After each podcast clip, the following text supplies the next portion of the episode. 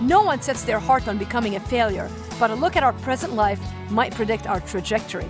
I'm Lina AbuJamra, and this is Today's Single Christian. Life is often about trajectory. You might not think you're headed for disaster, but watch your trajectory and you might see the first bad decision is never a big deal.